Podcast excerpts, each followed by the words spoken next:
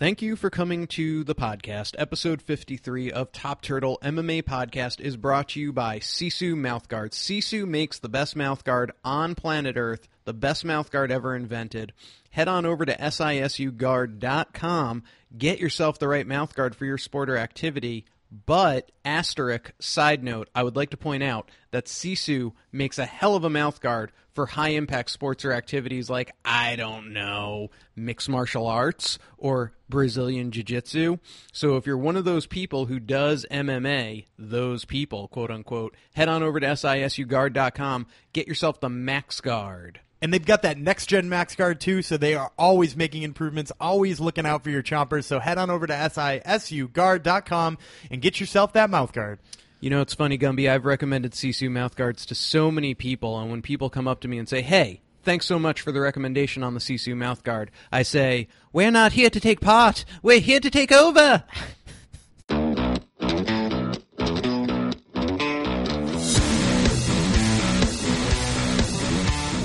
are rolling. I am David Tremonti. He is Daniel Gumby Vreeland, the co-editor of MMA-Manifesto.com.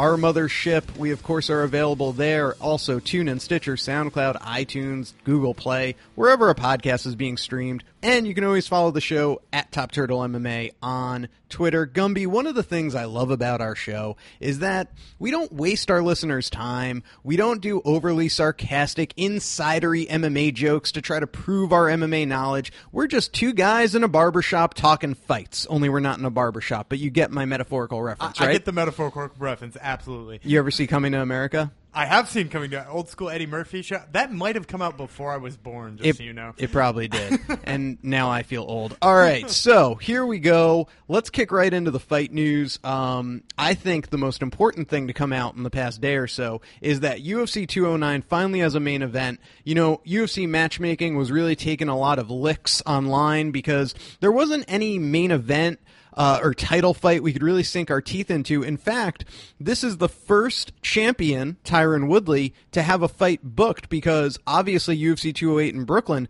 that's not a current champion. That's for a newly created title for a newly created division, which let's face it, was really made for Cyborg. She's about to get popped for steroids. So that's another nightmare for another day. But now we finally have a title shot that we could get excited about, Gumby. Woodley versus Wonderboy 2. Your thoughts? I'm excited. It's the right fight to make too. You don't get a draw in the title fight and then walk away and be like, "Uh, "We're not going to run that back." You got to run it back. There's no uh, other option. You know, I, I mean, I guess you could have given it to Demian Maya, but the, all the talk about Woodley going somewhere else, I'm just glad that's over. He, he's not a huge pay per view draw. Nobody's yelling that they want a super fight with him and Bisping. I mean, all that's going to do is delay the inevitable. For Bisping's going to get his ass kicked by Yoel Romero, and, and there's a fair chance that Woodley loses his title too. If they want to fight after they both lose their title, you can match them up then. But until then, I want to see them defend their belt. There would be something sort of criminal about all those years we heard the rumors of the welterweight champion GSP coming up to fight the middleweight champion Anderson Silva in a super Which is fight. something we all fucking wanted. yeah, and then if they had given us Woodley versus Wonderboy, welterweight versus middleweight champion in a You quote mean, you super mean Woodley versus Bisping? Sorry, Yeah. Woodley versus Bisping. Yeah, there would have just been something criminal about it. I'm very happy that Woodley's staying in his division. Clean out your division champions, then you can pull the Conor move. And hey, let's face it, Conor didn't clean out the featherweight division, but he's Conor McGregor. He operates on a higher and different plane from the rest Well, of us. well, I will say this. So you say he didn't clean out his division. You know, if you think about who the top three contenders were in that division when he left, Jose Aldo, Frankie Edgar. Frankie Edgar, and Max Holloway. And, and Frankie had just lost to Aldo, right? Eh, well, I think what you could have said was, let's say Conor McGregor never had aspirations to move up a weight class. They could have booked Conor versus Frankie for the title. I, I, well, I get that too. I get that too. If, if he didn't move, they could have booked him right away. really, Frankie got but, fucked. But when he, Frankie got fucked. But when he originally dropped his belt, when when they officially said they took it away from him, the two people fighting for the interim belt were two people he had beaten. Yes. So I, I mean, like, if you want to say that somebody has cleaned out their division other than Mighty Mouse Johnson, I, I mean, Conor was probably the second closest. Maybe Joanna Jędrzejczyk, maybe the third closest. But he was one of the top three with the least amount of challengers he hasn't already knocked out. To me, the people who've cleaned out their division, if Jon Jones never hit a pregnant lady with his car and he was still the been real him, he could have moved up to heavyweight, no one bats an eye. Mighty Mouse can move up to 135, no one bats an eye. And yeah, has Joanna cleaned out that division? I mean, She's getting close. Yeah, She's at least getting close. I, I think when she beats the winner of Rose versus um, Michelle Waterson, Uh, I'd be yeah yeah, if she wants to do some sort of super fight at 125, I don't know. I'm just kind of you know freestyling here.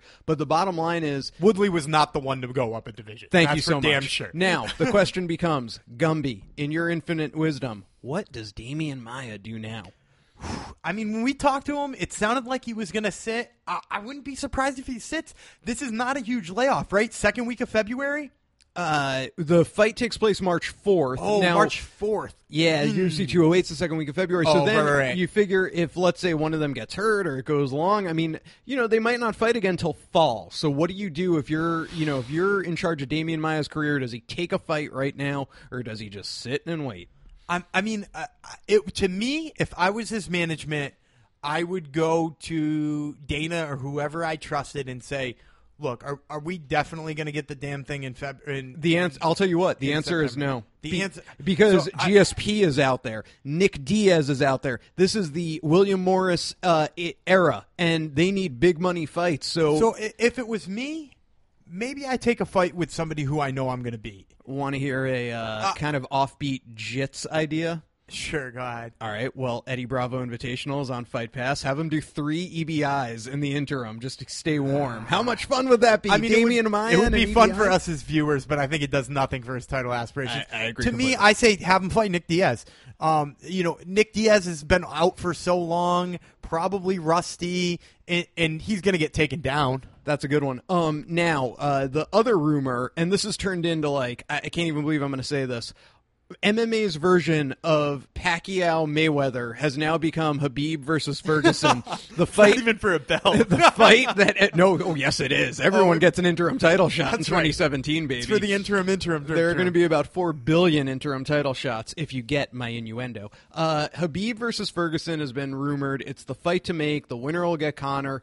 And uh, you know, every day it's like watching the New York Stock Exchange. There are highs, there are lows. Sometimes we think Khabib versus Ferguson is going to happen. Sometimes we don't think it's going to happen.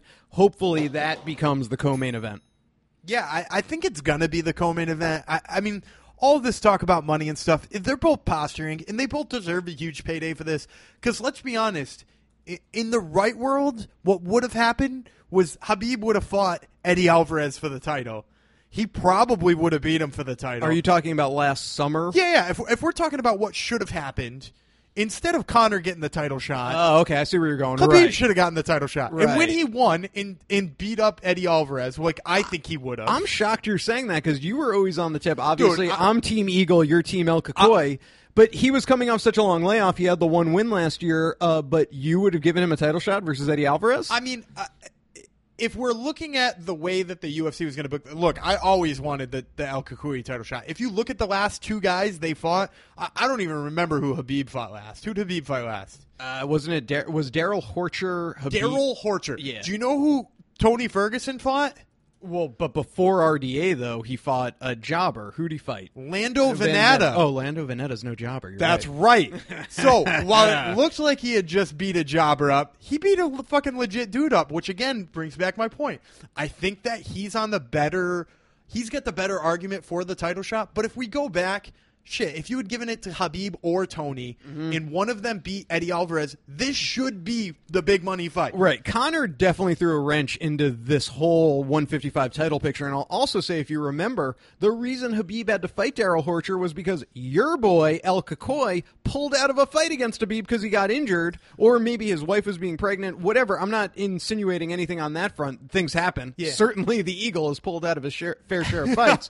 but if you remember, that fight would have eliminated one of them. And instead, now it's been it's been going I on mean, a year. two mega, mega challengers here. Yeah, the, uh, two never have there been two more deserving challengers at the same time. I don't think. I don't think so in any division. Oh my god, it's almost just annoying to talk about. So, bottom line is, we're hoping that's the fight that gets announced. Khabib's dad said it got announced for whatever that's worth. There were winky, smiley faces on people's Twitter accounts on and uh, bullshit like Khabib's that. manager, yeah, Ab- Abdi Abdel Aziz. Um, all right, so let's move on. Uh, hopefully, the next time we come back and tape this podcast, we'll have uh, confirmation on that. Ronda Rousey broke her silence. She went on Instagram and essentially said, uh, "This is what rock bottom looks like." Let me get you the full quote, Gumby. Uh, did you have a chance to see this yet? I didn't get a chance to see it. Uh, I mean, like, uh, it's well documented how she handles losses. Uh, you know, so it's it's not terribly surprising.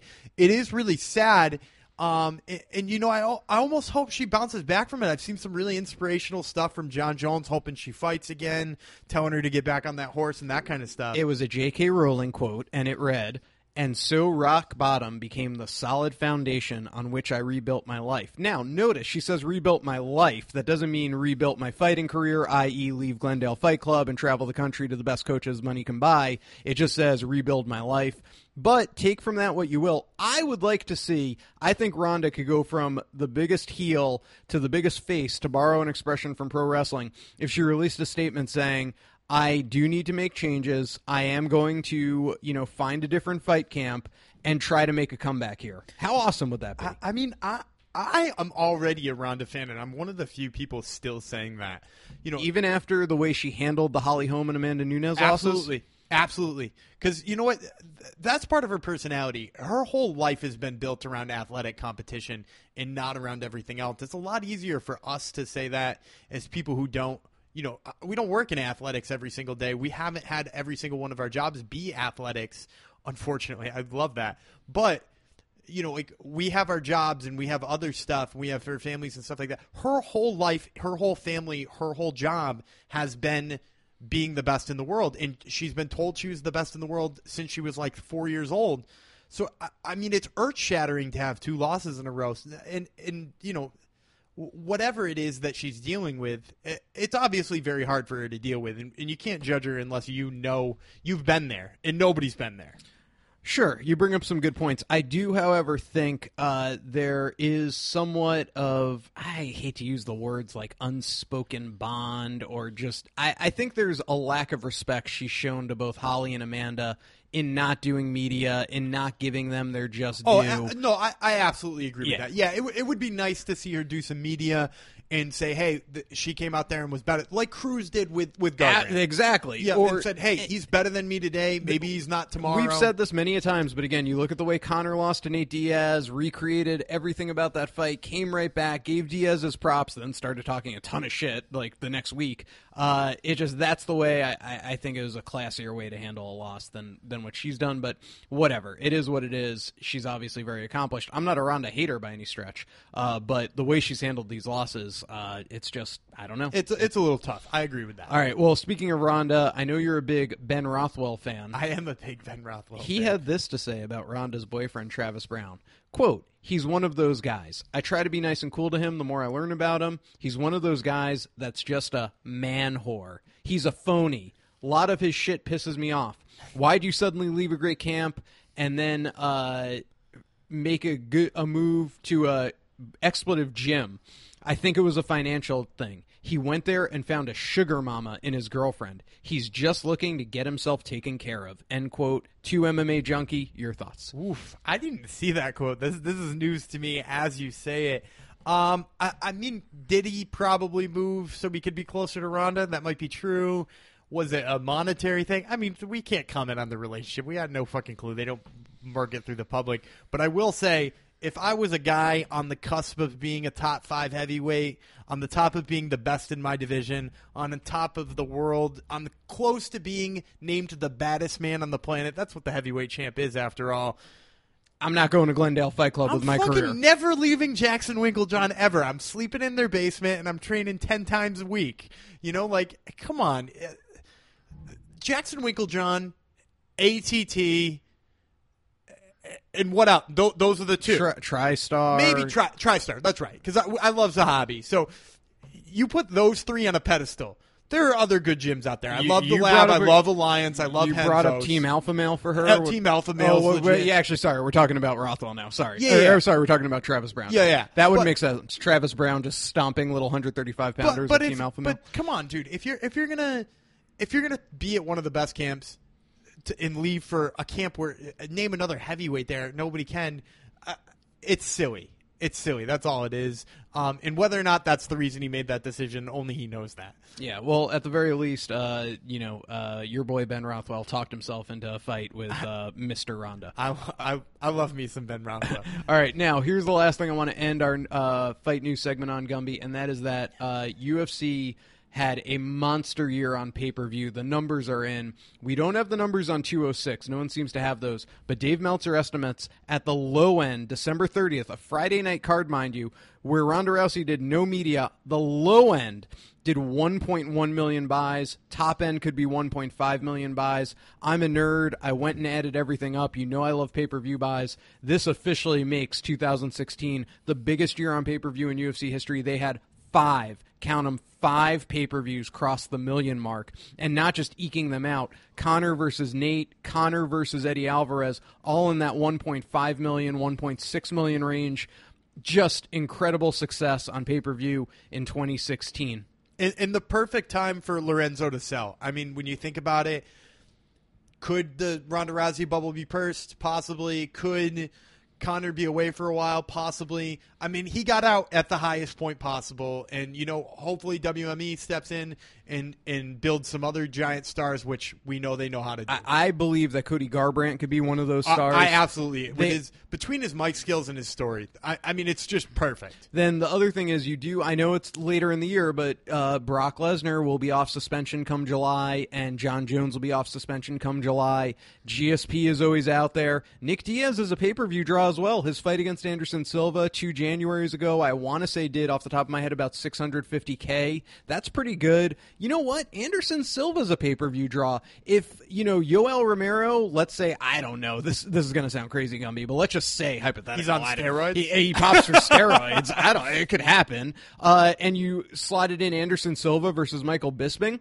I think you could probably count on that for at least five hundred thousand pay per view buys. as a rematch too of a fight that went Was awesome. mostly Anderson's way. Right. And, you know, even though it's an older Anderson Silva, so the UFC, I know the projections don't look good right now because they're kicking off the year. First of all, there was no January pay per view, which was very odd. They chose to put the December 30th pay per view uh, instead of doing a January pay per view. And then the UFC Brooklyn card, as far as the main event goes right now, if this sticks, and we believe it will, with Holly versus Germaine de Randamie, that's not a good draw. I, I think that'll do Mighty Mouse numbers, you know, maybe 125. They're yeah, they're gonna need to back that up with something else. A- And if they don't, okay, so that's kind of a mulligan. But you kind of get the sense, you know, they have some bullets in that gun, uh, and they just haven't fired them yet. So They're we'll coming. see. It might not be 2016 levels, but if Ronda did a comeback, you get two fights out of Conor, Jon Jones, Brock Lesnar. Put, throw in a GSP or maybe an Anderson Silva versus a Nick Diaz in a super fight or a title fight. You know, I think they'll be okay. There are, however, rumors that when the TV contract comes up in 2018, they might cut the pay per views in half, knowing how many people stream them illegally, and uh, have their TV rights partner pay more for more uh, free TV Saturday shows. yeah, that would make sense. I mean, uh, from a rating standpoint.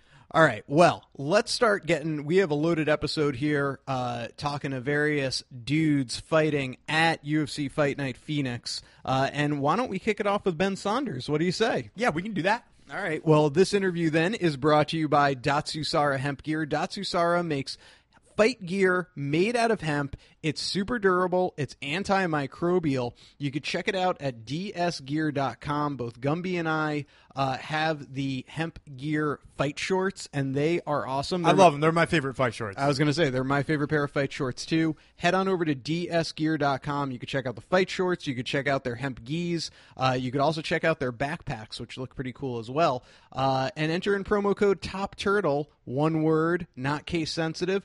Get yourself a nice little discount. Datsusara Hemp Gear brings you our interview with UFC fighter Killa B Ben Saunders. This is Daniel Gumby Vreeland here with my co-host Dave Tremonte, and we are talking to Killa B, Ben Saunders, who fights Court McGee at Ultimate Fight Night Phoenix on January 15th. Uh, ben, let's get right into it. So, Uh, you know, you were three and one in your most recent UFC stint, uh, and then you went and fought at a, a different promotion, uh, Fight Night at a, at the Island, which not many people have heard of in Minnesota. Uh, what was your reason for stepping away from the UFC after all of that time?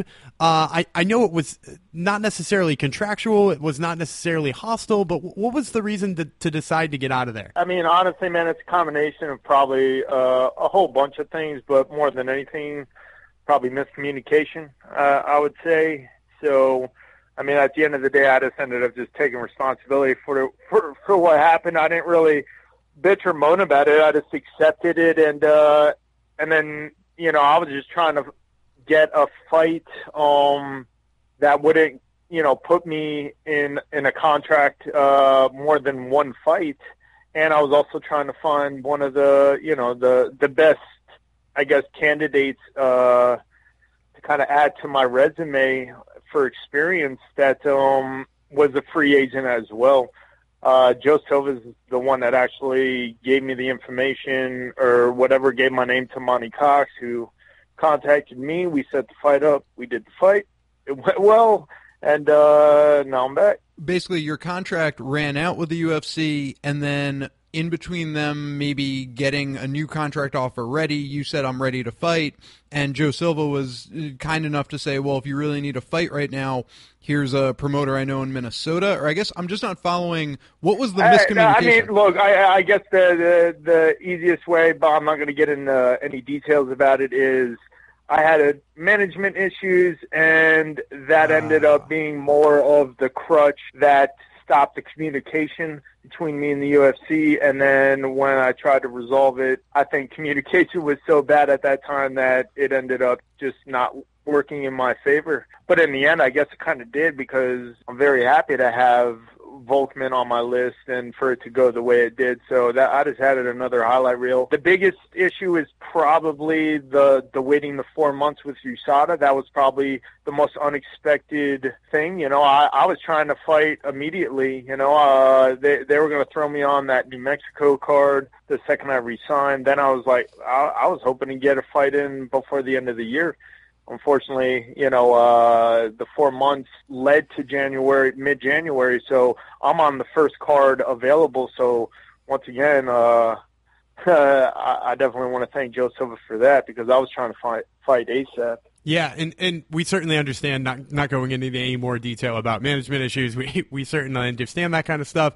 Um, let, let's talk about that choice to fight Volkmann too, because you said obviously that you wanted you know another big name another big name guy out there, and, and Jacob Volkmann, you know, dangerous wrestler, uh, UFC passed himself. What made you jump at the opportunity to fight him? And obviously it worked out with a 17 second submission win, um, so you know, no looking back at that. But what what was in that decision to say yes, Jacob Volkmann's the right one to fight to try to you know make the impression to get back in the UFC? I mean, hell, I could say the stars aligned. It was fate. You, I could say probably a whole bunch of things because it all it all pretty much happened so quickly at once. I was looking for a fight, but the closest fight I could find was I think the end of October or something like that, and once again, Joe Silva, Monte Cox, I think, hit up Joe Silva, you know, trying to find another UFC veteran or someone that just got cut to help headline that new show because the show I fought on was the first show ever for that event. Um, so they were trying to make sure that it was something good, and uh, you know, the, the the reason I wasn't with the UFC was uh, due to a roster count. You know, so it really was kind of like I guess you could say at the time it felt like absolute proof that that made sense because if I'm the only name that Joe Silva is going to give him to give the opportunity of beating him and then coming back, you know I'm going to jump on that. So so it was that and the fact that it was the beginning of September. I mean, hell, I was ready to fight in August, but September happened. Uh, it was the quickest fight with the biggest name, and uh, once again, it was more uh, big risk big reward because the, I wasn't getting paid anything. It was it, it wasn't a big fight that was uh, on t- TV or anything. You know, no, no one really knew about it um, other than my self promotion and uh, afterwards. You know, me and Eddie and, and, and people posting the the armbar online. If I would have lost to him, that would have fucked my career. You know, like that would have been that would have been terrible. it would like you know, like my back was against the wall. So fuck, man, I went in there 110 percent focused to to get the job done, and um and, and I did so impressively. And you're now one of the few people who can say they've had three separate stints in the UFC. You know, this is now your yeah. thir- kind of like the third debut or re-debut in the UFC.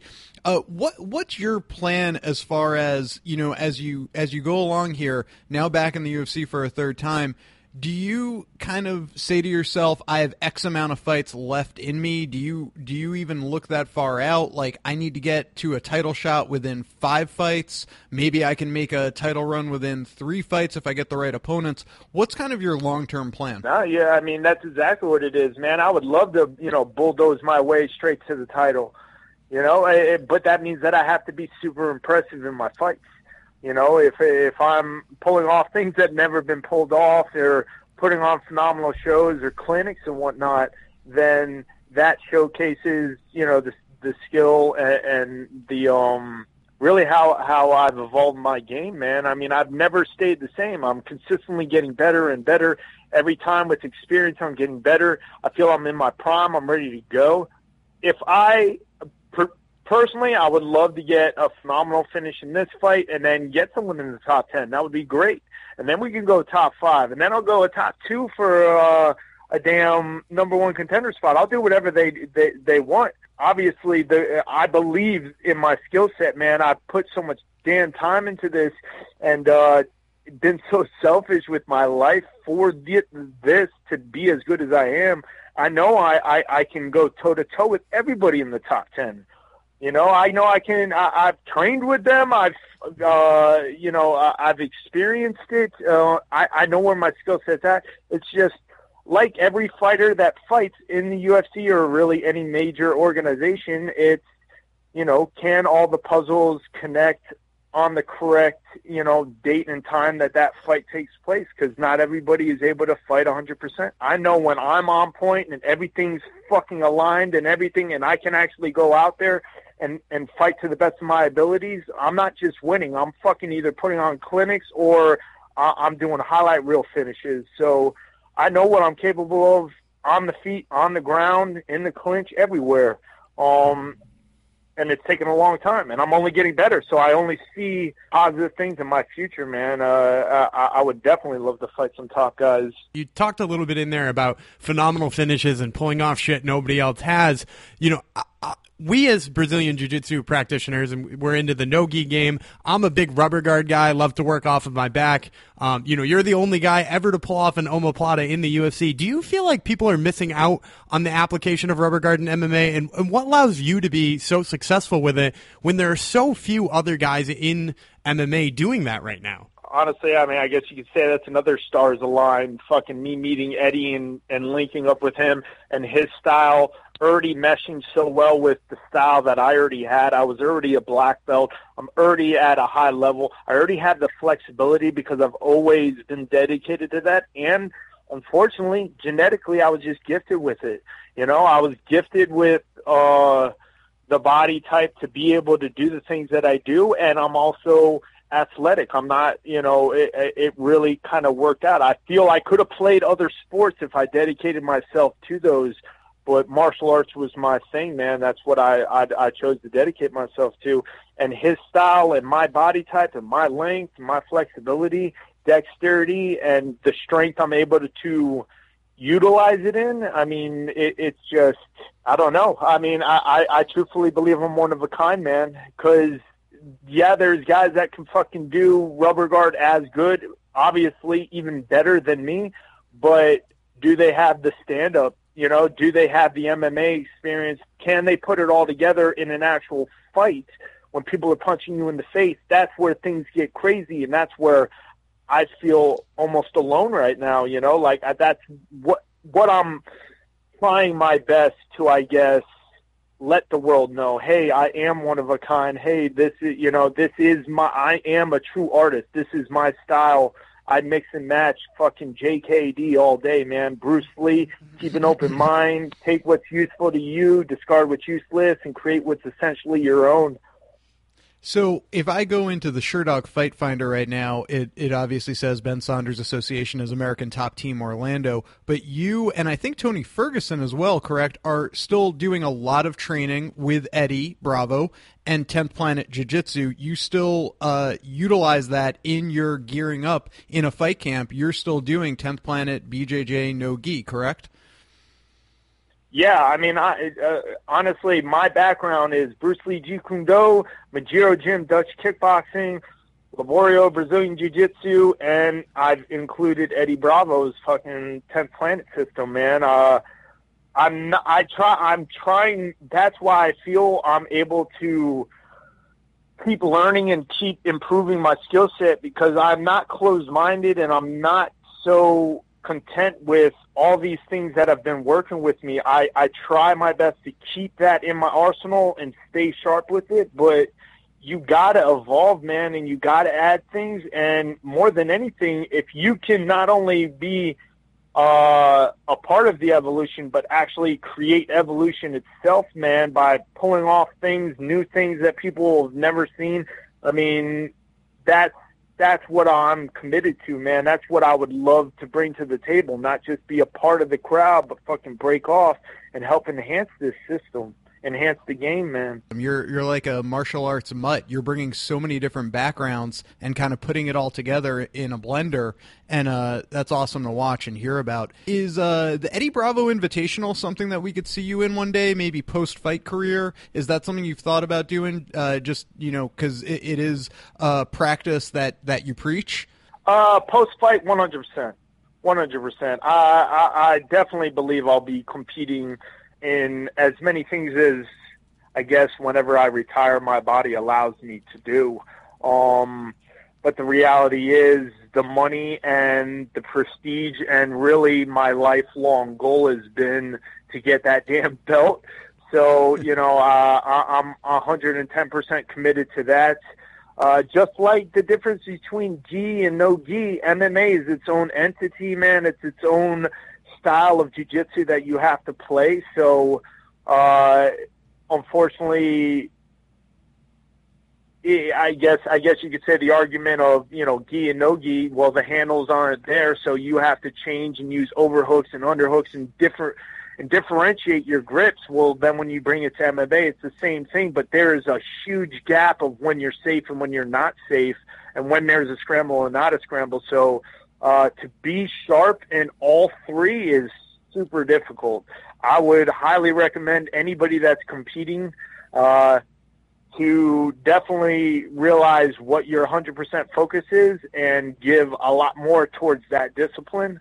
Um, obviously, for the fun of it, I love martial arts, so I, I and mixing and matching. But as long as you're aware of your, I guess, handicaps, you know, if you go in, if you're a no gi practitioner, but you go train with the gi, just accept that this is a handicap for what the rules said. If you're a sub only guy, it'll be a handicap, but you're still going to have fun. You're still going to learn. You're still going to improve and, and, and gain things from it.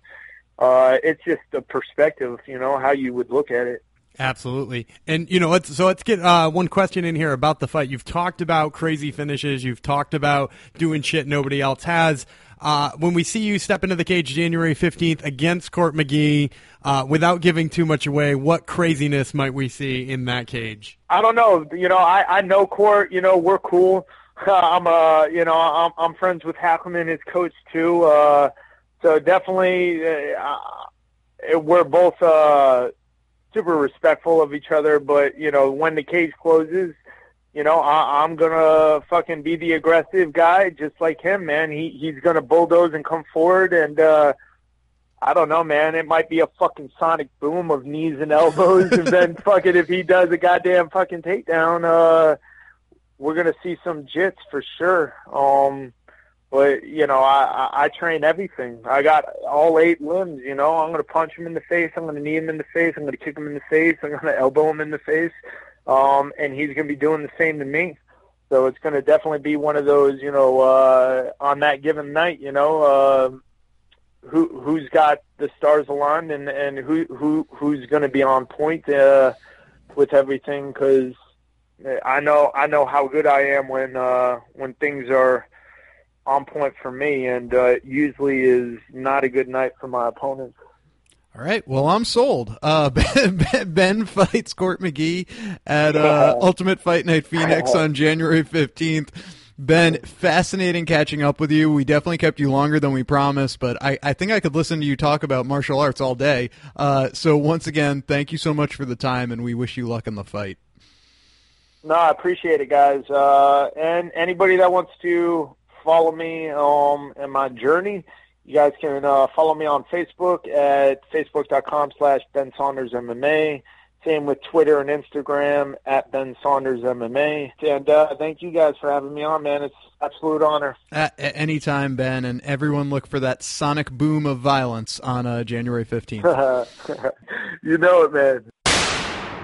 All right, Gumby, there you have it. Ben Saunders. Yeah, I, I love the honesty about, uh, you know, just some weird contract issues, uh, winding up outside of the UFC for one fight, and a guy who doesn't belong outside of the UFC really, uh, and going out there and taking out somebody like Jacob Volkmann, freaking, I think it was like nine seconds. Yeah, very impressive. Ben Saunders, super cool dude. Posts on the underground. Uh, he's like a yeah, he's all over the message boards and stuff like that. I love the guy. He's a fans fighter. You Yeah. know what I mean? He's an easy guy to root for. Uh, super honest with his career. and, and obviously, I love the rubber guard shit too. The tall, lanky guy with some rubber guard. There you go. Only omoplata in UFC history, right? Yep. Um, but that might change if Mackenzie Dern ever finds her way Oh, into the well, UFC. that, that's a whole different story. for a whole nother day. All right, let's go with Fight Night Phoenix. Uh, pretty cool card. Obviously, took a hit with Jimmy Rivera uh, at Caraway getting called off. We'll talk to Jimmy Rivera later in the show. But let's start with the main event. What brought everyone to the dance? You know, I love this style of matchmaking. Uber prospect Yair Rodriguez will be fighting the legend the returning BJ Penn. Yair Rodriguez is 4 and 0 in the UFC. Wins over Charles Rosa, Dan Hooker, Andre Fili, nasty flying head kick, and coming off a badass win, split decision mind you, over Alex Caceres. That was a fight um, that almost got overlooked, I think, just because there are so many other great fights. Caceres had an amazing fight. Ama- Caceres' best performance ever in a loss. Uh, BJ Penn, the legend, coming off a loss to Frankie Edgar two years ago, July of 2014. Lost to Rory MacDonald before that, and lost to Nick Diaz before that. So he's on a three fight losing streak. Drew with John Fitch back in February of 2011. You have to go all the way back to 2010 to find a BJ Penn win, and that was against an older Matt Hughes. Who you got here, Gumby? I, I'm going with Yair Rodriguez, uh, and it's I'm just not the kind of guy who buys the transformed BJ Penn narrative. The idea that he went to, to Jackson and he's a new guy and he's, you know, all jacked up and now he's getting better training and he's back to his old original self. You know, I, I just think that what we saw with him against Frankie Edgar, him trying gimmicky stuff, and what we saw against, uh, you know, in those past fights, he's not the same fighter he was when he was licking the blood off of his gloves. Yair Rodriguez is just absolutely way too fast for BJ Penn in this day and age, way too skilled for BJ Penn, and I think he's going to keep it on the feet and strike him up. Um, uh, BJ Penn, I, I, I could see him trying to get some takedowns maybe and trying to win that way, maybe tiring Yair out, but but I think the heavy favorite here is and should be Yair Rodriguez. Yeah, I, I I agree with you. And uh, speaking of heavy favorite, Yair Rodriguez minus four eighty five favorite in most sports books. You get BJ the legend at a plus three fifty five dog. I don't think you have to take Yair down. I think Yair will take himself down. I think Yair will try a flying kick. He'll find himself on his back, and if BJ Penn wants to try to pass guard and, and get a little jitsy, I, you know, I think that opportunity will be there. I do worry. We've talked about this many times. You know, I'm a huge Yair fan. He does take some unnecessary risks in these fights. We've talked about it many times. And BJ Penn, I mean, he's a great, you know, minus the performance against Frankie Edgar. Tippy toes. The tippy toes. he's a great striker. He's hard to knock out. Um, so you never know. But yeah, I'm going with Yair. Uh, the co-main event at this point, what with the Caraway Rivera fight being off, you have Joe Lauzon taking on Marcin Held. Uh, Lauzon has looked good as of late. Uh, you know, he's a veteran who gets better with age, so to speak. Uh, but he did come off a split decision loss to Jim Miller, but beat Diego Sanchez back at UFC 200 in July via TKO. Lost a unanimous decision to Evan Dunham uh, back in December of 2015. Marcin Held, uh, he is of Polish descent, They call him the Polish prodigy. He's coming off a loss to Diego Sanchez, his UFC debut back in November of 2016. Uh, had beat Dave Jansen in Bellator before that. He's one and two in his last three. Also has a loss to Will Brooks. No shame in that per se. But who you got here? Joe Lauzon, Marcin Held. For me, this is all Joe Lauzon, and, and the reason is not uh, that Held can't grapple with Lauzon. So Lauzon is an amazing grappler. Held also an amazing grappler. It's not that I don't think his grappling can stand up. I just think when it comes down to it, the the deciding factor is this starts on the feet, and, and Held isn't going to box with Joe Lauzon. Uh, and you know they might cancel each other out on the ground. Held might even get the better of some exchanges. He's not going to sub Lauzon. There's no way he subs Lauzon. So Lauzon lights him up on the feet and wins this in either a decision or I wouldn't even be surprised if Lauzon got the submission. Wow, that's that's big talk. Okay, I, I see this more in the decision realm of things. Uh, but hey, you know what? Everyone's one punch away. Lauzon, the minus one forty favorite, held the plus one twenty dog. Uh, we'll move on now to friend of the show. We talked to him earlier. You have Ben Saunders facing Court McGee. Court McGee, also a friend of the show, coming off a decision win over Dominic Steele back in August. Uh, lost to Santiago Ponzinibbio via TKO in April of last year and beat uh, Marcio Alexandre Jr. back in December of 2015. So Court McGee is two and one in his last three. Ben Saunders, we talked about it in the interview. He's coming off a submission via armbar over Jacob Volkmann. That was at Fight Night at the Island back in September of 2016. Uh, lost to Patrick Cote last January and beat Kenny Robertson back in July uh, of 2015. So he is also two and one in his last three. Who you got here? They're both friends of the show, but Ben Saunders was on today. So what do you think? I'm going with B, uh, and not just because he was on today. To me, he's a more complete striker. I love the way he works the knees and the more the Muay Thai uh, plum. Uh, McGee is a tough out. But if this becomes a grappling match, I mean, Ben Saunders is uh, definitely a better grappler. Court McGee, the better wrestler. He's though. a better wrestler, but do you really want Ben Saunders off of his back? hell no. No, because that dude's rubber guard game is legit, and he promised he was going to bring us some funky shit. All right. Well, gonna picking uh, Ben Saunders. Hopefully by funky shit. He is the uh, he's minus one fifteen and Court McGee's minus one hundred five, which is to say that Vegas doesn't know who the fuck to pick. Uh, you know, I think now is no more perfect a time to catch up with Jimmy Rivera. He uh, was supposed to be in the co-main event against Bryan Caraway. We talked to him about why that fight did not happen, and we'll play that for you now. I do want to remind our loyal listeners that all interviews are brought to you by Datsusara Hemp Gear. Head on over to dsgear.com, enter in promo code Top Turtle, get yourself a nice little discount. If you do MMA, BJJ, wrestling, they have fight gear made out of hemp super durable, antimicrobial, what's not to love, dsgear.com. Datsusara brings you our interview with UFC fighter Jimmy Rivera. We are talking with Jimmy the Terror Rivera, who was supposed to fight Bryan Caraway this Sunday. Uh, unfortunately, Bryan Caraway has since backed out. So, Jimmy, let's let's talk about the, the question that's on everybody's mind. Uh, when Caraway backed out, you're rumored to fight uh, Chito Vera for a very short period of time before you squashed that too. Uh, there was announcements about Dodson and stuff on there. Uh, could you just clear up a little bit about what the misconceptions about all those announcements were?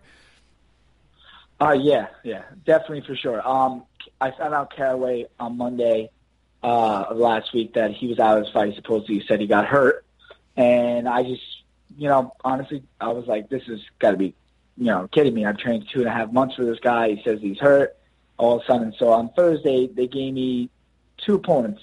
Um, Thursday, so three days, three and a half days later, they gave me two opponents, uh, Dodson or um, Marlon Vera and I jumped the gun. It's uh, it's my fault. I told my manager right away without speaking to my coach. I'm like, you know, we trained for someone that's a tall righty. Marlon's a tall righty. Let's.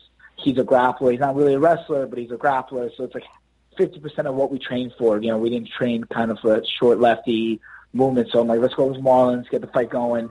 And then right away, you know, my coach is look, looking at the video, this and that. And he's like, wait, you said yes already. So it was, it was my fault telling my manager, let's let's get on it right away. Where my coach is like, listen, why are we going to fight Marlon or why are we going to fight Dodson? You know what I mean? If we're going to fight one of the two of them, let's let's you know let's if we get the W, get the win, let's guarantee something that you know we're going to like afterwards. Let's fight for something. So speaking to you know the matchmakers and stuff, we we asked if you know get this W we could fight Cruz. You know, what I mean Cruz next or or, or or Cody or one of the top three. You know, Cruz, Cody, or or uh, Garbrandt, and you know they couldn't make any guarantee. So we're like, if you can't make any guarantee and you won't say yes, that definitely I could get matched up with that. And I, I'm sorry, but I can't I can't take either fight. I can't fight with either person. It's not gonna if it's not gonna propel me forward, then I don't know why I'm you know why I'm why am I gonna fight if I'm not gonna keep propelling forward. Every move that I made since I've been signed with the UFC is to propel me forward. You know what I mean? Every every move I made was for the UFC. They wanted me to fight Marcus Burns last two two weeks notice, two and a half weeks notice. I said yes. They wanted me to fight Pedro Munhoz in Brazil in his hometown. I said yes.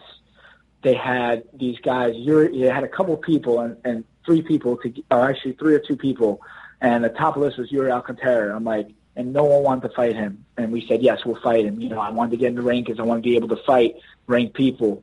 Then all of a sudden, you know, uh, I, I go, Sean, Sean's calling me. He's like, you know, if Caraway doesn't want to take the fight, I have four people's names at the top of the list was Uriah Faber. It was Faber, it was Dodson. it was uh, Eduardo, and one other person, maybe Sterling, I think. I said, well, if Caraway doesn't want to take the fight, I don't, you know, I don't want an easy fight. I want a tough fight all the time. Let me fight, let me fight, uh, let me fight Faber. So as usual, Caraway didn't take the fight, and and Uriah said he would, and I got to fight Uriah, and, and I got to beat him. Then you know, he was telling me, you know, we had matchups already. We're going to give you Caraway. Caraway made sense. We we're like, all right, so everybody's matched up except for me and Caraway, and you can't put me with Rafael because Rafael lost his last match. So I'm like, all right, no problem. I'm like, you sure he's going to take the fight? I'm like, don't worry, I'll get him to take the fight. He takes the fight, and then train for two and a half months. Two weeks before the fight, he's like, I'm hurt, I can't fight. And I'm like, are, are you serious? I'm like, and it's my fault at the end of the day because I went about it the wrong way. I should have just said, listen, I'll wait for Caraway to get better. I'll fight someone uh, ranked above him, someone that will propel me forward, and not wait for Sean to even try to find a replacement. Just like either if someone propel, I can wait. I have no problem waiting. I just want to keep propelling forward and keep moving forward in my career, and just like I've been with all my last fights. And the one, you know, that was the one thing I asked. I, you know, I've done and every fight they asked me to do. I just ask for that one thing to keep moving forward. Absolutely. And that makes a lot of sense too. And, and we hear that from fighters saying that, you know, what is this fight going to do for me? Uh, I want to touch back on something you said right at the beginning of that too, where you said supposedly Caraway got hurt. Uh, could you elaborate a little bit more about what you meant by that? Um, it was, I don't know if he's hurt or not. It's like one of those things you really don't know. You know what I mean? He said numerous things to, uh, to the matchmaker saying, you know, Jimmy's not a good fight he, you know, I, he, he, there's, there's, you know, there's no way it's a good fight for me. I can't beat him. This and that. His manager and stuff were going back and forth. So, you know, and I think he was, you know, forced in. It was either, you know, you fight or you wait or something like that. And he was forced into the fight, and, you know, he would then, then when he was forced into the fight, he said, yeah. Then he wanted to fight right away, and I was like, listen, I just found out about the fight. You know, what I mean, I have stuff going on in my life. They said January 15th. I said, no problem, January 15th and then he was trying to fight right away and this and that. So when he was forced into the fight, I think he was trying to kind of be like, all right, let's fight right away and try to get me off guard. I'm like, hey, why are you rushing the fight? You know, you want to fight in two weeks in Melbourne. You know how long it is to get to Australia, and then down you want to fight again in December or something like that. You wanted me to fight in December, like. You know, he he was making every excuse possible to fight right away, and I'm like, let's just fight with the day they gave us, January 15th. And I just feel like, and it, it's so annoying too because you train for someone two and a half months that you know, he faked the injury and he got hurt and he got pulled. You know, I mean, he's hurt now and Lineker's hurt and he's been eyeing Lineker because of that specific reason. I could see now why he wanted Lineker because how TJ fought Lineker uh, on December 30th, of how he just took him down and just was on top of him nonstop. And Lineker didn't have takedown defense at all. So I could see why now he, you know, he wanted to fight, you know, Caraway. I mean, Caraway wanted to fight Lineker. So now I see it. So it was just one of those things where I, probably, even in the long run, think about now, like I regret even saying I was going to take the fight with him. I should have just been, you know, show him, but you know, I understand where he's wrapped up. I'll, I'll wait for someone to get, you know, unwrapped. And if I have to wait a little later in 2015, that's fine. I'll just wait a little later and I'll, I'll get a fight. That makes sense. And uh, so, you know, thinking about where we go from here, obviously, you know, you're talking about propelling yourself forward. What are you looking for a matchup next? Obviously, you know, Caraway seems like not the right option here, being his, you know, we're, we're questioning his motives behind dropping out, whether or not he ever wanted to fight. So, so where does Jimmy Rivera go after, after, you know, this weekend where, you know, obviously, unfortunately, you're not going to get the chance to fight? Um, you know what? Honestly, I don't know. You know what I mean? I, I, it's a, it's a, it's a, it's a rough spot. You know, I, I, I never asked for an easy paycheck. You know what I mean? Like, if I would have fought Vera, you know, nothing against him, but he's two, two and two in, in, in the UFC, and people saying I'm scared of this that. I'm like, if I fight him, what do I benefit from someone that's ranked 41 or something like that? And then you go to the rankings and you see Dodson's ranked nine or ten right now. But if you go to other rankings like MMA Junkie and you go to like uh, uh, what was it, Sherdog, he's not even ranked in the top ten, or he's not even like honorable mention. I think in Matrix Fighting, he's the only one ranked at ten or something like that. And uh, if you look at Matrix Fighting, you look at all the rankings, I'm there in the top. Like I'm eight in MMA Junkie, I'm four in Matrix Fighting, that counts all the fighters. You know what I mean? Every league. So it's like you see that, and then I'm like, all right, Dodson lost his last fight. All right, if I fight Dodson, I beat him. He's going to make an excuse that oh, I only had two weeks' notice, and and and, and that's why. And then uh, it's, it's going to propel me into another fight with him. And I'm like, I want to keep going forward. How's Dodson Like, I, I keep trying to figure out if I fought Dodson, how it would have helped me get a, get get a, get like get forward and move forward. And I I just don't see I don't see an answer at all for it. Now you're you're a Northern Jersey guy. Uh, has there been any thought to UFC 208, which takes place in Brooklyn? Obviously not far, tri-state area. Would that be too quick a turnaround, one month away? Are you looking more towards the spring now? Um, no, it's not. It's not a. It's not a quick turnaround at all. I mean, I'm in shape. I'm still training. Like, I, I, I got back in the gym. On, on, I've been training the whole week like I had a fight, and I always train anyway. You know what I mean? I'm always in getting, I'm staying in shape and, and training, you know what I mean? So this way, you know, if I get like two weeks notice is not practical, but if I get a month's notice, it's not a big deal. I can take the fight and I'm set. You know what I mean? But if it's like two weeks notice, the, only smart fighter will ever take a two weeks notice fight or a one week notice fight if you're fighting for the belt. You know what I mean? Because at the end of the day, like all these guys, all these fans and stuff and other people are talking trash and it doesn't bother me because at the end of the day, like they're not going to look out for my best interests. Myself and my coaches are going to look out for my best interests. So when they're saying all this stuff, it doesn't bother me. That's you know, and and that's the biggest thing. I want to keep going forward. I want to keep propelling forward. If they want me to fight next month, I I will fight next month. As long as it keeps me going forward, it keeps me moving up the rankings, keep moving up to closer to the title shot. If they want to wait and you know maybe Cruz, because I hear different things like Cody and TJ might be fighting and Cruz might be out. So I don't mind fighting Cruz. Like I never asked, I've never scared anyone, but I never asked for an easy fight. I don't want an easy fight. I want some a fight that's it's going to be hard, but it's also going to keep moving me forward. Sure. And and that's the only way to look at it. You know what I mean? People people can honestly say what they want. It's freedom of speech. We're in America. You say whatever you want. I'm not I'm not going to hold against you. I'm not going to get upset. But at the end of the day, I'm you know I, I think people were like you know oh like they're saying stuff about oh you didn't retire Faber. I'm like I beat Faber 30-27 all three judges.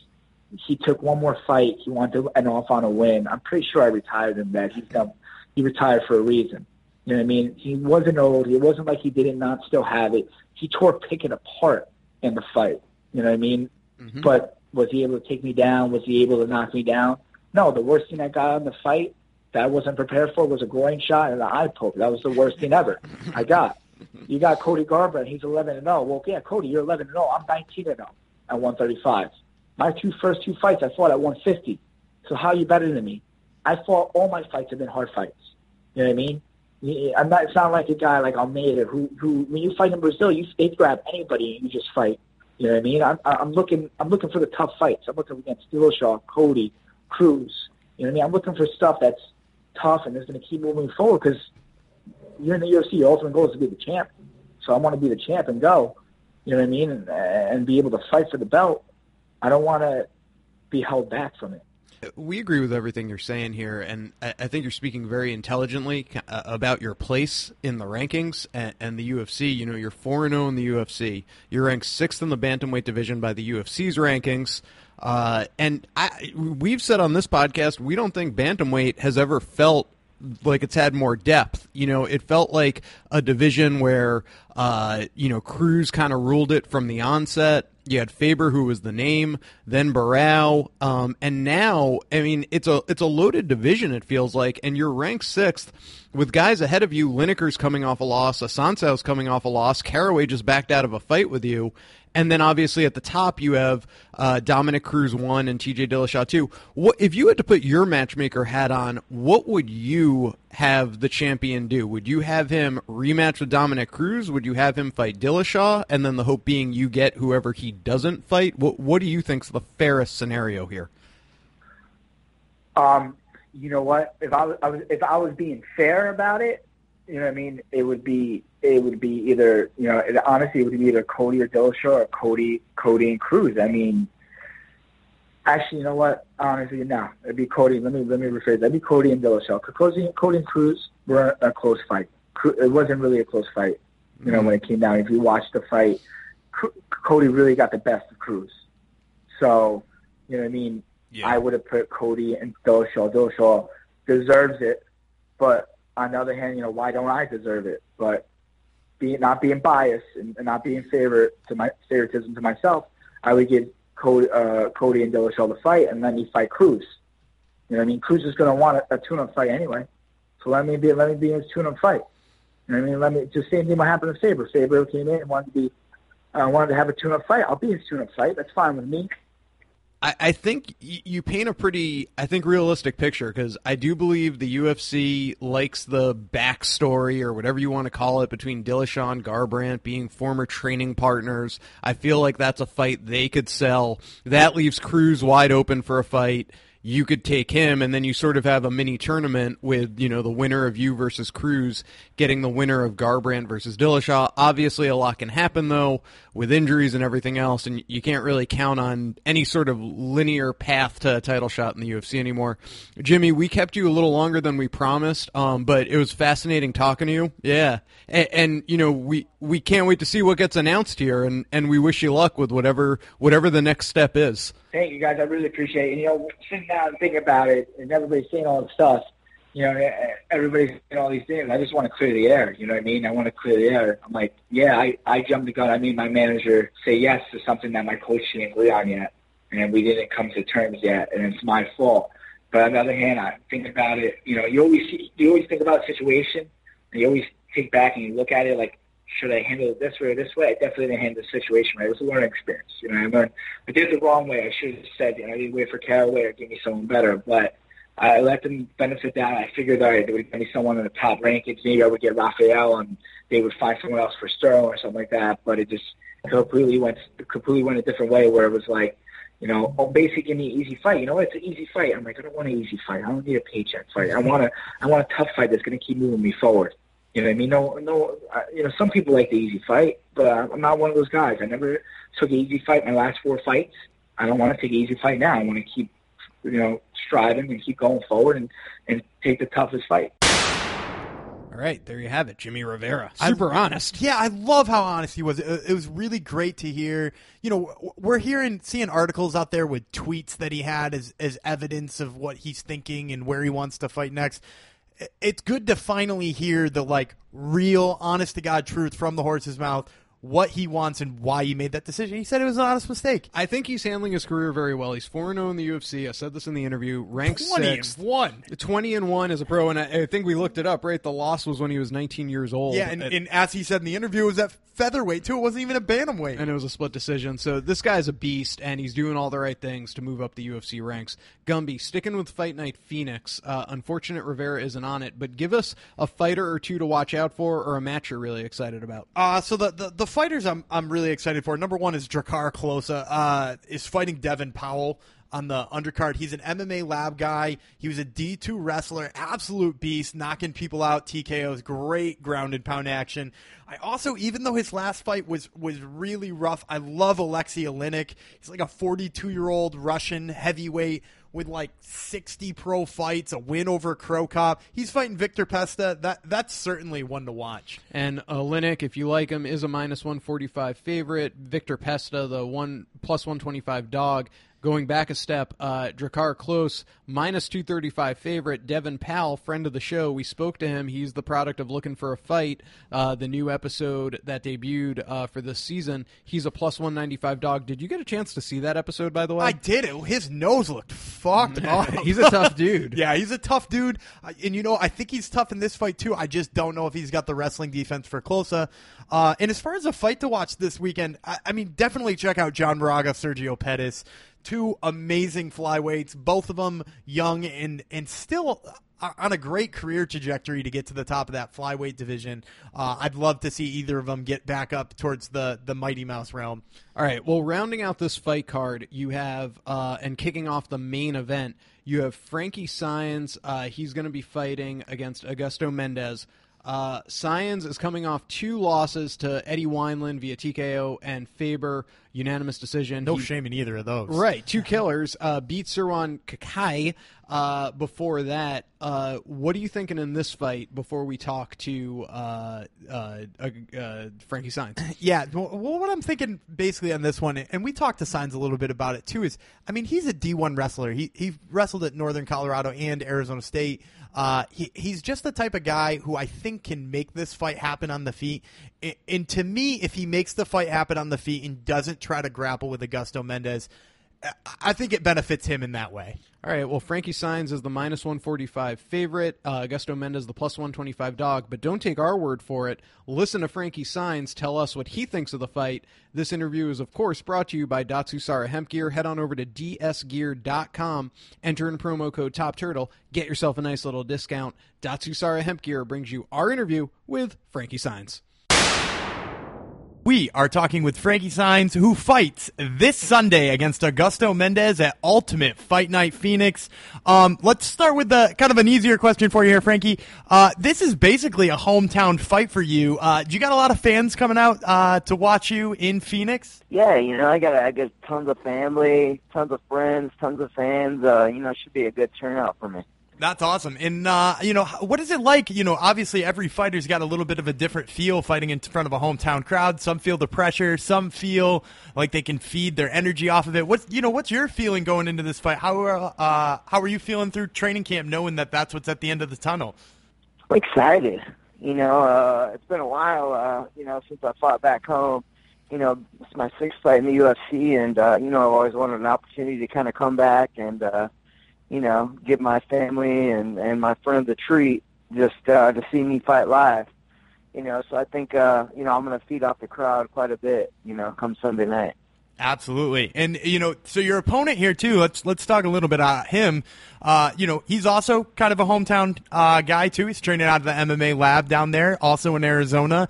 Now, you've got a pretty impressive uh, college wrestling background. Did some D1 wrestling at both Arizona State and Northern Colorado. Um, but knowing how good, you know, he, he's a world champion jiu-jitsu specialist. Uh, do you expect this fight to hit the floor with your wrestling versus his jiu-jitsu, or are you going to outbox him here? Um, you know, I, I mean, I've been fighting MMA for a long time. You know, I think this is my sixth, like I said, sixth fight in the UFC. This might be his sixth fight total, um, or seventh fight maybe. Uh, but you know, I'm, I'm comfortable wherever the fight goes. You know, I mean, I've been fighting this for a while. You know, the, the thing is with with jujitsu and MMA is, uh, you know, we can strike on top, so that kind of changes the game a little bit. Absolutely, and and if you know if we were to see this go anywhere, we would probably expect the uh, D1 college wrestler on top of the uh, the jiu-jitsu specialist. Um, so let's talk a little bit. Uh, obviously, we don't want to give away too much of your game plan. So let's talk a little bit about what's going on in your division right now, too, in the UFC. Uh, you know, Urijah Faber, a guy you you fought uh, and had a, a, hell of a back and forth battle with, uh, just retired. Uh, what were your thoughts on on his retirement, his going away fight, and you know, just in general, what Urijah Faber, the man, did for uh, the sport in 135ers? Uh, he was a true pioneer, you know, of the sport, you know, and you know, it was an opportunity that I had to fight him. You know, it was a big opportunity to fight him. Um, you know, I mean, he's done so much for the lightweight division, just you know, pretty much being the face of the division for a long time. Um, you know, I was happy for him. You know, going out with the win. You know, I kind of had a conversation with him. You know, when we were uh, when we were about to fight. You know, and uh, he was just kind of talking about you know how he's been doing this for a long time, and I kind of got the sense that you know he wasn't going to be doing it too much longer. Um, you know, so I'm I'm happy for him. You know, got to kind of ride off in the sunset in his hometown and uh, retire with the W. Now, the other big thing in your division uh, that just happened was Cody Garbrandt upsetting uh, Dominick Cruz for the title. What do you think of Cody's performance? Uh, most MMA pundits uh, weren't expecting him to, you know, outmaneuver, outbox, out footwork Dominick Cruz, but he did. What did you make of that? If you had a chance to see it, um, you know, I, I mean, obviously Cody's a talented guy. You know, I think they had the perfect game plan uh, for Dominick. You know, he just kind of he let the fight come to him. You know, he didn't chase Dominick around, you know, try to swing and swing and miss. I mean, Dominick's, you know, his whole thing is movement, movement, movement. And Cody just sat, sat in the center of the ring. Every time he came in, he would just, you know, in a sense, just kind of counter strike. You know, he came in and didn't, you know, didn't veer off the game plan. He just, he stuck to it. And, uh, you know, as the rounds got later, you just started to see him where he just started finding that timing, started tagging him a lot more, and uh, you know, it was a it was a great performance by Cody, no doubt. Yeah, absolutely. And and you know, as a fighter, we, we're always interested to get this take. You know, as a fighter, you know, so often you hear he went in with the wrong game plan. Sometimes you hear he's clearly not listening to his coach. You know, how much stock do you put into, you know, your coach's game plan and what they cook up for you versus what you feel at the moment? You know, I mean, uh, I took, you know, that's why they're my coaches. You know, I, I, I want them to advise me on what they think I should do, and I trust them. You know, as far as, you know, game plans and things like that. But you know, sometimes in a fight, you know, the game plan kind of changes, and you know, in between rounds, that's where that's why you have coaches. You know, just kind of let you know, hey, this game plan isn't working. What we're doing is not working. Let's change it up. And uh, you know, I mean, it kind of goes both ways, but coaches need to make that adjustment, you know, in the fight, and you know that's why I have the coaches that I have. And you know, coming off, obviously, it was a tough loss to Eddie Wineland uh, last July. W- what adjustments have you made, or did the coaches make uh, that you could share with us? Um, you know, I mean, I, I honestly, I just went out and you know got different looks. You know, I went out to Alliance for a week. I went to, went out to uh, to Denver for a week. You know, got a tra- got a chance to train with uh, Team Elevation and Duane Ludwig, and you know, I mean, I just got out there, got to see some different looks, different partners, different coaches, and uh, you know, it just kind of gave me a different view on uh, on kind of what I was doing wrong, or not not so much wrong, but just kind of cleaning up my game a little bit. So basically, what everyone's recommending Ronda Rousey do right now. uh, yeah, I mean, pretty much. You know, I mean, I just, uh, you know, with me, I've been with the same team, same camp, my whole career. You know, and uh, it was good for me just to get out. You know, just see some different stuff, and uh, you know, just see some different coaches, just what what other guys are doing, and you know, I, I think I grew a lot from it. Yeah, that that's. I mean, it, obviously, a great plan for, for any mixed martial artist is to learn from from more than one small group of people. Um, you know, just kind of a uh, out of a curiosity point here, you know, when you're moving between all of these different camps, but also at the same exact time, you know, game planning for you know somebody like Augusto Mendes, who who is a very very talented fighter at one specific thing. You know, not that his striking's bad, but his jiu-jitsu is by and far his best thing. How do you balance, you know, working on that one thing that you know he's going to bring, but also realizing I'm standing in front of Bang Ludwig, might as well get as much, you know, Bang Ludwig Muay Thai as I possibly can? Yeah, you know, I mean, the main thing is just me. You know, I, I really didn't focus a whole lot on on what he's going to do. You know, obviously he's uh, he's great on the ground you know. Um, but you know, I just I went and did all these trips like just so I can get better, you know, as far as uh, just getting back to what I was doing. I think I kind of veered away from it in the last, you know, Eddie Wineland fight. You know, just going to get back, get a get a different vision, but just get back to more of what got me into the UFC and what got me winning in the UFC, as opposed to just trying to change things up. You know, just trying to be a completely different fighter.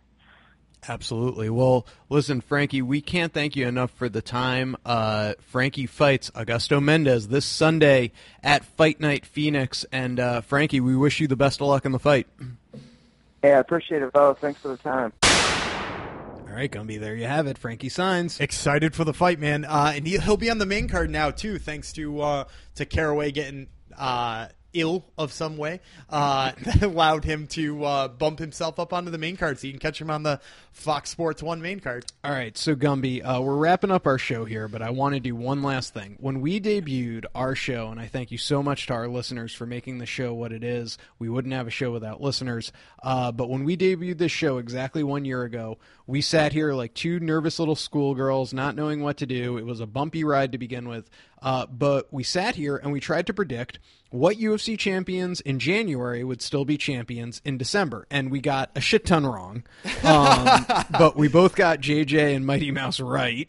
Uh, And I'll take both of those two in 2017. so long as we're same, same thing's going here. Let's just go down. We'll do it quickly.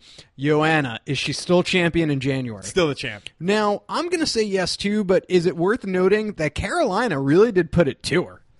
Yeah, but that's I mean that's the best striker in the division, not named Joanna, and all she did was put it to her for a round or so. What I like to do in these exercises is look at the potential challengers. Do you pick Joanna against Rose? Do Yep. you pick Joanna against Michelle Waterson? Yeah, you're right. Okay, so Joanna sticks. Now here's one.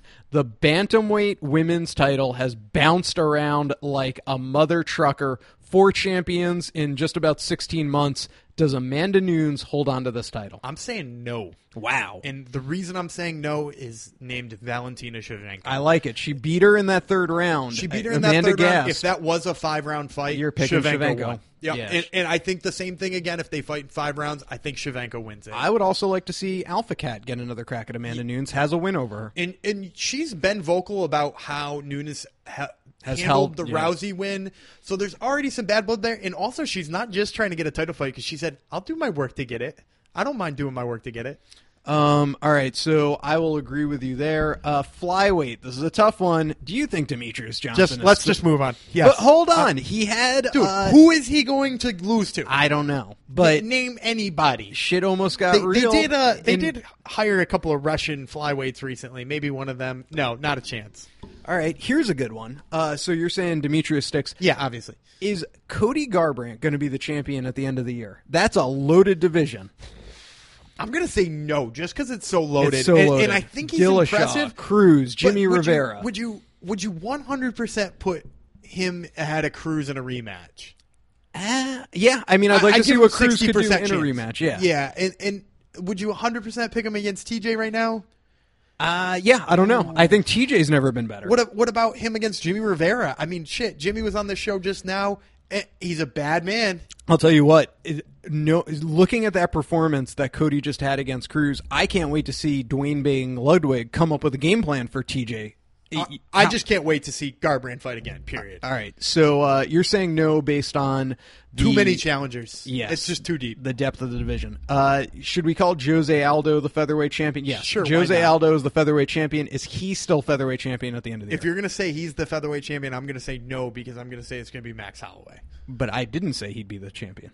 What? Oh, what? If if if you say Are you that saying Jose, me or I you said in if the you- metaphorical if way? you said metaphorically that Okay. Jose Aldo is the only featherweight champ, You would say no. I would say no because Max Holloway is going to be the undisputed champ by the end of the year. I agree with you. Uh, Conor McGregor, lightweight. I'll kick this to myself. I'm going to say yes because I don't think he'll. Def- I think we'll maybe get one defense out of him. I mean, it, by the time his girlfriend uh, pops out the kid, you know, maybe he fights in the summer, and then maybe at best we get him again in December. So.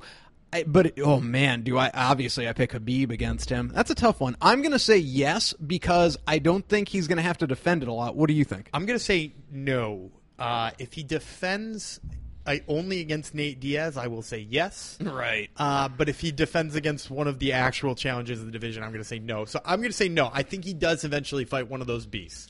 Tyron Woodley, welterweight champion, and come December. It- not not welterweight champion come February or March. Oh, so you're picking Wonder Boy I'm taking rematch. Wonder Boy over him, and then I'm taking Demian Maya over him. You know, I'm semi tempted to pick Woodley because I think he could get by Wonder Boy again, and I think I, as much as I love Demian Maya, I think I would pick Woodley against Maya. What's Maya going to do? Take Woodley down? Yeah. No. I, did you say you would take Condit down? Did you say you would take who, who'd he beat the hell out of before then? Uh, Rory MacDonald down. I, I mean, have like, to think Woodley just- has better takedown defense than Carlos Condit. Yeah, uh, well, I mean, I think that that's true, but um, that much better, I don't know.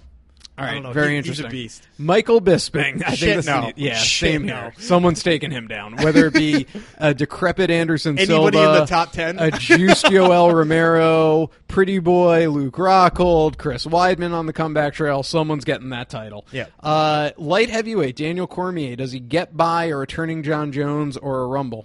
Uh, I'm going to say yes. And I'm Really? going to say at the end of the year, Daniel So, Cormier. hold has on. Let me. I'm sorry to interrupt you. Jon Jones triumphant. I don't know if it's triumphant considering he hit a pregnant lady and then popped for stars. Uh, it, Jon Jones returns in July. You're picking Daniel Cormier over Jon Jones. So here's why I'm saying Jon or uh, Daniel Cormier has it at the end of the year. I'm not sure that Jon Jones is back and ready to go right away as soon as his suspension is up. A. am not sure Daniel Cormier gives him the fight right away. B. Mm-hmm. You know, what if Daniel Cormier's got a fight lined up in August for Rumble? He finishes it out. Might need three or four months off. I don't think you see Jon Jones fight for the title until January or February of next year. And even if he does, he's in a weird headspace. All right, I'm going no. I think someone will pick Cormier off. I think Gus rocked him in the third round of his last title defense. I even think it wasn't a title defense, but I thought Anderson Silva got in some good uh, licks on him very late in their fight at UFC 200. I think a good striker can get to Cormier. I know that's big talk for someone who's never been knocked out, but I think Cormier has holes in his striking defense, and I think someone like a Rumble, if he could do it very early in the first round, I, I think we could see Cormier fall. You got to always talk about the, the injury concern at AKA too. That's true. Will he ever fight? uh, and last but not least, rounding out the show, Gumby, is Stipe Miocic, the baddest man on the planet, come December. And if you're saying yes, that might imply that he would break the record for title defenses because he has one. The record is two. So figure maybe he fights two times this year. What do you think? I'm saying no. Aw, it- bummer. It's, it's kind of a bummer, but to me, healthy Cain Velasquez beats him. To me, I, mean, JDS is a scary one out there too. He's already beaten him once. Shit, JDS loses to Stefan Struve. Stefan Struve's got the win over him too. Uh, good, yeah. I, I'm gonna. I have faith in uh, OH Stipe Miocic, the pride of OH. I'll say yes. I just think it would be fun if he surprises everyone. Cain worries me the most. I think he could beat JDS in the rematch. That was a very close fight. Stipe's gotten better. JDS has gotten older. Uh, and then you know who else is really there? Like I'm Werdum. We didn't mention Werdum. yeah, I still like him against Werdum in the Yeah, I do too. So, all right, we'll see. Very interesting. But if there's one thing for sure, there's a lot of hot potato action in the UFC these past few years with these titles, and things are only about to get more chaotic because they're going to introduce like thirty thousand interim titles. Yeah, they they might introduce a bunch more. Uh, it- you might get an.